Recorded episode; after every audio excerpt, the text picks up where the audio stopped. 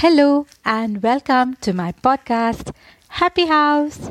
My name is Sandhya Menon, and in today's episode, I am going to tell you a story called The Hare with One Ear. So, let's get started. Once there was a hare named Henry. He got into a fight with an evil jackal and lost an ear. Henry was ashamed to meet his friends with just one ear. He came up with an idea. He stepped out and said, Hey friends, did you know that having one ear only is trendy these days? All the rabbits believed him and started wishing that they had one ear too.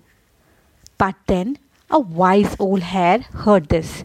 He came up to Henry and said, Would you would you have said the same thing if both your ears were intact? Moral of the story Think before believing tall tales.